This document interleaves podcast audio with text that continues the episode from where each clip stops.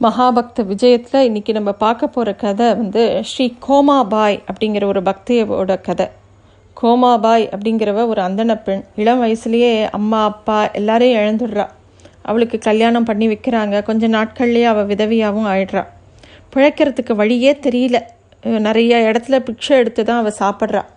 ஒரு சமயம் பண்டரிபுரத்துக்கு ஆஷாட சுத்த ஏகாதசி உற்சவம் நடக்கிறது. அப்போ போகணும்னு அவள் ஆசைப்படுறா. அவள் கையில் கொஞ்சோண்டு ரொட்டி மாவு தான் இருந்தது. அதை எடுத்துட்டு அப்படியே நடந்து போயிட்டே இருக்கா. அந்த சமயம் பார்த்து பீமா நதியில் ஒரே வெள்ளம் ரெண்டு கரையும் புரண்டு ஓடுறது. நதியை கடக்கணும்னா ஓடத்தில் தான் போகணும். அப்போ நிறைய ஓடக்காரர்கள் இருந்தாங்க. அவள் ஒரு ஓடக்காரன்ட்ட போய் ஐயா நான் ரொம்ப பரம ஏழை. என்கிட்ட காசு கிடையாது. கொஞ்சம் ரொட்டி மாவு இருக்குது அதை எடுத்துட்டு என்னை அந்த கரையில் கொண்டு போய் சேர்ப்பியா? அப்படின்னு கேட்குறா ஓடக்காரனுக்கா கோபம் வருது. ஒரு காசும் இல்லாத உனக்கு எதுக்கு பண்டரிபுரம்? நான் பத்து பணம் போட்டு இந்த ஓடத்தை வாங்கியிருக்கேனாக்கும். எனக்கு உன்ன மாதிரி பஞ்சத்தை அடிப்பட்டவங்களெல்லாம் என்னால் கூட்டிகிட்டு போக முடியாது. அப்புறம் நான் எப்படி சாப்பிட்றது? அதெல்லாம் நீ உன் மாவை நீயே வச்சுக்கோ அப்படின்னு சொல்லிட்டு அவளை இவளை கூட்டின்னு போகிறதுக்கு மறுத்துடுறான். கோமாபாய்க்கு அவனோட அலட்சியம் வந்து ரொம்ப துக்கமாக இருந்தால் கூட என்ன பண்ணுறதுன்னு தெரியல. அவள் அப்படியே நடுக்கத்தோட ஐயோ விடிஞ்சா ஏகாதசி விட்டலநாதனை தரிசிக்க முடியாதே நான் என்ன பண்ணுவேன் அப்படின்னு ரொம்ப வருத்தப்படுறா. அவள் கண்கள்லேருந்து அப்படியே கண்ணீராக வருது. அங்கே வேற ஒரு ஓடக்காரன் அப்போ வரான். அம்மா உனக்கு என்னம்மா வேணும்? இந்த இருட்டில் இப்படி உட்காந்து அழுதுன்றிருக்கியே உனக்கு என்ன பிரச்சனை? அப்படின்னு கேட்குறான் கோமாபாய் திருப்பி அவன்கிட்டே கேட்குறா இங்கே பாருப்பா எனக்கு வந்து விட்டலனை சேவிக்கணும். எனக்கு இந்த நதியை தாண்டி போகணும். அதுக்கு எனக்கு உதவி பண்ண முடியுமா? அப்படின்னு அவள் அழறா. அதுக்கு பதிலாக உனக்கு இந்த மாவை கொடுக்குறேன் அப்படின்னு அவ சொல்லவும் அந்த ஓடக்காரன் சொல்கிறான் கவலையே படாதம்மா நீ எனக்கு ஒன்றும் கொடுக்க வேண்டாம். இப்போவே உன்னை அந்த அக்கறையில் சேர்த்துடுறேன். வா அப்படின்னு கூட்டின்னு போகிறான் கோமாபாவிக்கு ரொம்ப சந்தோஷம்.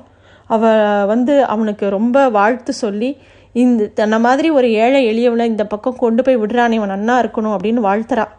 மெதுவாக அந்த பக்கம் போனவொடனே அந்த கரைக்கு போனவொடனே பாண்டுரங்கனோட ஆலயத்தை நோக்கி நடக்க ஆரம்பிக்கிறான் அன்னைக்கு ராத்திரி முழுக்க அவள் தூங்கலை. பகவான் ஸ்மரணையிலேயே இருக்கா. ஏன்னா விடிஞ்சப்புறம் துவாதசி அவளுக்கு வந்து பகவானை சேவிக்கணும்னு ஆசை. சந்திரபாகா நதியில் நீராடிட்டு பகவத் பஜனையிலலாம் ஈடுபடுறா. ஏகாதசியை மனநிறைவோடு நன்னா கொண்டாடிட்டா. மறுநாள் துவாதசி பாரணைக்கு தாங்கிட்ட இருக்கிற மாவை நாலு பிராமணாளுக்கு கொடுக்கணும் அப்படின்னு ஆசைப்படுறா. அன்னைக்கு ரொம்ப புண்ணிய தினம். அதனால் அந்த இடமே பயங்கர கூட்டமாக இருக்குது எல்லாரும் அன்னதானம் பண்ணுறா அவாவா சக்திக்கு ஏற்ற மாதிரி எல்லாரும் பஞ்சபக்ஷ பரமானந்தத்தோட அப்படியே அன்னம் இட்டுண்டே இருக்கா. அதுக்கு நடுவில் இந்த ஏழையான இவ கொடுக்கக்கூடிய மாவை யாருக்கு வேணும்? யார் வாங்கிப்பா? யாருமே வாங்கிக்கல. கோமாபாய்க்கு மனசு ஏங்கி துடிக்கிறது. துவாதசி அன்னைக்கு யாருக்காவது ஒரு கவலம் கூட போடாமல் எப்படி நம்ம பாரணை பண்ணுறது என் விரதம் நிஷ் நிஷ் நீரவேறப்படாமல் போயிடுமே நிஷ்பலனாக ஆயிடுமே அப்படின்லாம் அவள் யோசிக்கிறாள் நெய் வெல்லம் அரிசி பருப்பு ஒன்றுமே இல்லாமல் வெறும் மாவை யார் வாங்கிப்பா? அப்படின்னு தவியாக தவிக்கிறான் அப்போது விட்டலநாதனுக்கு கோமாபாயோட புலம்பலை பார்க்கும்போது வருத்தம் தாங்கலை. அவளை திருப்திப்படுத்துறதுக்காக தானே இறங்கி போகலான்னு ஒரு அந்தன வேடத்தில் வரார். நேராக கோமாபாய்கிட்ட போய் அம்மா தாயே சோறு கண்டு ஒரு வாரம் ஆச்சு. திங்கிறதுக்கு ஏதானும் இருந்தால் கொடு அப்படின்னு கேட்குறார் அப்போ கோமாபாய்க்கு ஒரே சந்தோஷம். தன்னோட மாவு மூட்டை எடுத்து அவ கிட்ட அந்த அந்தனன்ட்ட நீட்டுறார். அப்போது அவன் சொல்கிறான் நான் எங்கம்மா விறகுக்கு போவேன். எனக்கு ரொட்டி சுடவும் தெரியாது. நீயே தட்டி கொடுத்தா நான் சாப்பிடுவேன் அப்படின்னோடனே அதனால் என்ன? நானே பண்ணித்தரேன்னு சொல்லிட்டு வேகமாக சுள்ளிகளை பொறுக்கி கற்களை வச்சு ஒரு அடுப்பு அமைச்சு அவளே அந்த மாவை வச்சு ஒரு ரொட்டியெல்லாம் பண்ணுறா அதை கொடுத்த உடனே அவரும் சாப்பிட ஆரம்பிக்கிறார்.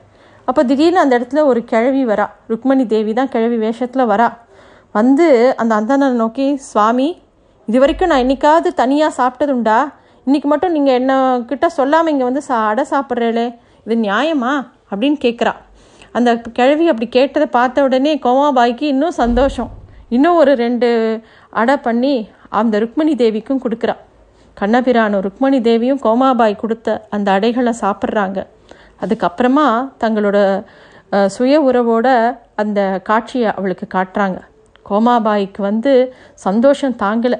எதிர்த்தாப்பில் பகவானே தன்னோட பாரணையை ஸ்வீகரித்ததும் அங்கே வந்து தனக்கு காட்சி கொடுத்ததும் நடிச்சு நினச்சி ரொம்ப சந்தோஷப்படுறா. இறைவனோட திருவடியில் விழுந்து சேவிக்கிறா. இறைவன் அவளோட தலையில் கை வச்சு சொல்கிறார் ஏ கோமாபாய் உன்னுடைய அன்பு வந்து போற்றத்தக்கது. நீ வந்து அன்பு செய்யறதுக்கு பணக்காரன் என்ன ஏழை என்ன? உன உன்னோட அன்புக்கு முன்னாடி எல்லாமே ஒன்றுமே கிடையாது. நான் உனக்கு காப்பாத்துறதுக்காக மூணு தடவை வந்தேன். முதல்ல படகோட்டியாக வந்ததும் நான் தான்.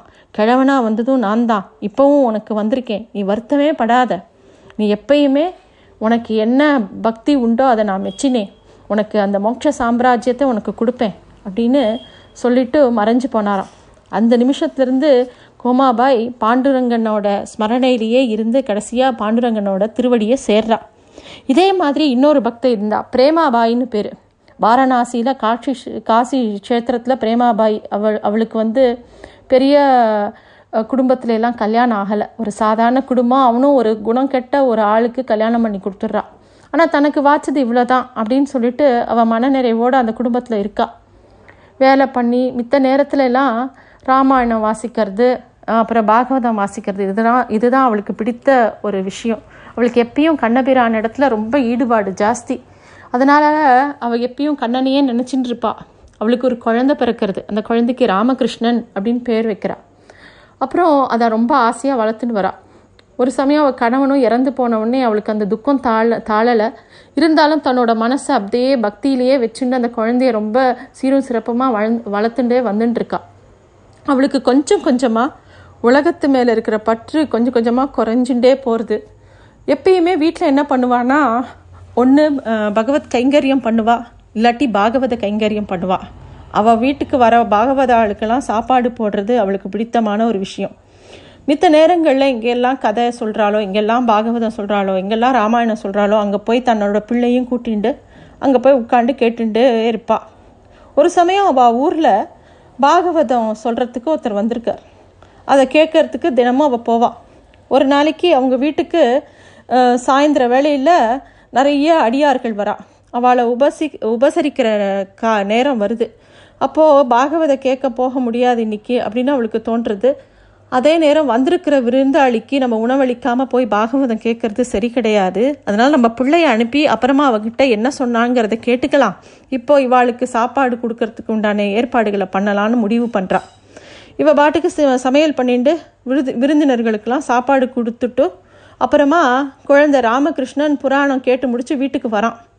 பிரேமாபாய் மகனை பக்கத்தில் கூப்பிட்டு உட்காத்தி வச்சுட்டு இன்னைக்கு என்ன கதை சொன்னா அதை சொல்லு அப்படின்னு கேட்குறா ஏற்கனவே பல சமயம் அம்மா மூலமாகவும் காலக்ஷேபத்துலேயும் நிறைய பாகவத கதைகளை கேட்டிருந்த அந்த புள்ள இயற்கையிலேயே அந்த கதை சொல்கிற திறமை அந்த குழந்தைக்கு இருந்தது. அதனால் அவன் அந்த குழந்தை அந்த கதைகளை சொல்ல ஆரம்பிக்கிறான். என்ன கதை அப்படின்னா பாகவதத்தில் கண்ணனோட லீலைகளை பற்றி சொல்ல ஆரம்பிக்கிறான். அப்போ நடந்துட்டு இருந்தது பாகவத புராணத்தில் தசமஸ்கந்தம். குழந்தை கண்ணனோட விஷமங்கள். புழுதி கலைந்த பொன்மேனி வெண்ணெயை உரு வாரி சாப்பிட்டது யா யசோத பிராட்டி துரத்தி துரத்தி ஓட ஓட பிடிக்காம தவழ்ந்து தளர்ந்து ஓடினது எல்லாத்தையும் சொல்லிகிட்டே வரான். யசோத பிராட்டி கோலை எடுத்துட்டு அடிக்க போகிறதா பயமுறுத்தும் போது குழந்தை பயந்து கண்களை உருட்டுறது எல்லாத்தையும் சொல்லிகிட்டே இருக்கான் அந்த பையன். ஏதோ ஒரு வகையில் அந்த குழந்தைய கிருஷ்ணனை தண்டிக்கணும்னு யசோத பிராட்டி அவனை உரலோட பிணைச்சு கட்டிட்டா. அப்படின்னு சொல்லும்போது இவளால் தாங்க முடியல. அற்றவன் மருதமுறிய நடை கற்றவன் நடிச்சி அப்படின்னு திருமொழியில் சொல்கிற மாதிரி அந்த இடத்த விவரிக்கிறா அந்த பையன் அவள் அம்மாக்கு. அதை கேட்ட பிரேமா பாய் தான் எங்கே இருக்கோங்கிறதே மறந்து அடாடா குழந்தைய உரல்ல இழுத்துண்டா தவழறான் கயிறு வயத்தில் இருக்கிடுமே அதோட மரத்தோட இடுக்குலையும் புகுந்தானா ஏதாவது பூச்சி போட்டு கடிச்சிடுமே அப்படின்னு எழுந்து ஓடுறா. இதோ நான் போகிறேன் குழந்தைய அந்த கட்டில் அந்த கட்டிலிருந்து அவிழ்த்து விடுறேன் அப்படின்னு ஓடுறா. ராமகிருஷ்ணனுக்கு அவன் அம்மாவோட செய்கையே விளங்கலை. ஏற்கனவே அம்மா மெலிஞ்சிருக்கா இன்னைக்கு ஏராளமான ஏராளமான பேருக்கு அமுது படைச்சிருக்கா அந்த சோர்வில் அம்மா இப்படி பேசுகிறாளோ அப்படின்னு நினச்சிட்டு இருக்கான் கண்ணா என்ன கல் நெஞ்சு உன்னையா கட்டி போட்டுட்டா அப்படின்னு அழுதுண்டே போனவ அப்படியே மூர்ச்சை அழிஞ்சு கீழே விழறா. அவ்வளோதான் ஹே கிருஷ்ணா கோவிந்தா அப்படின்னு சொல்லிண்டே அவள் பிராணனை போயிடுத்து அந்த நிமிஷமே.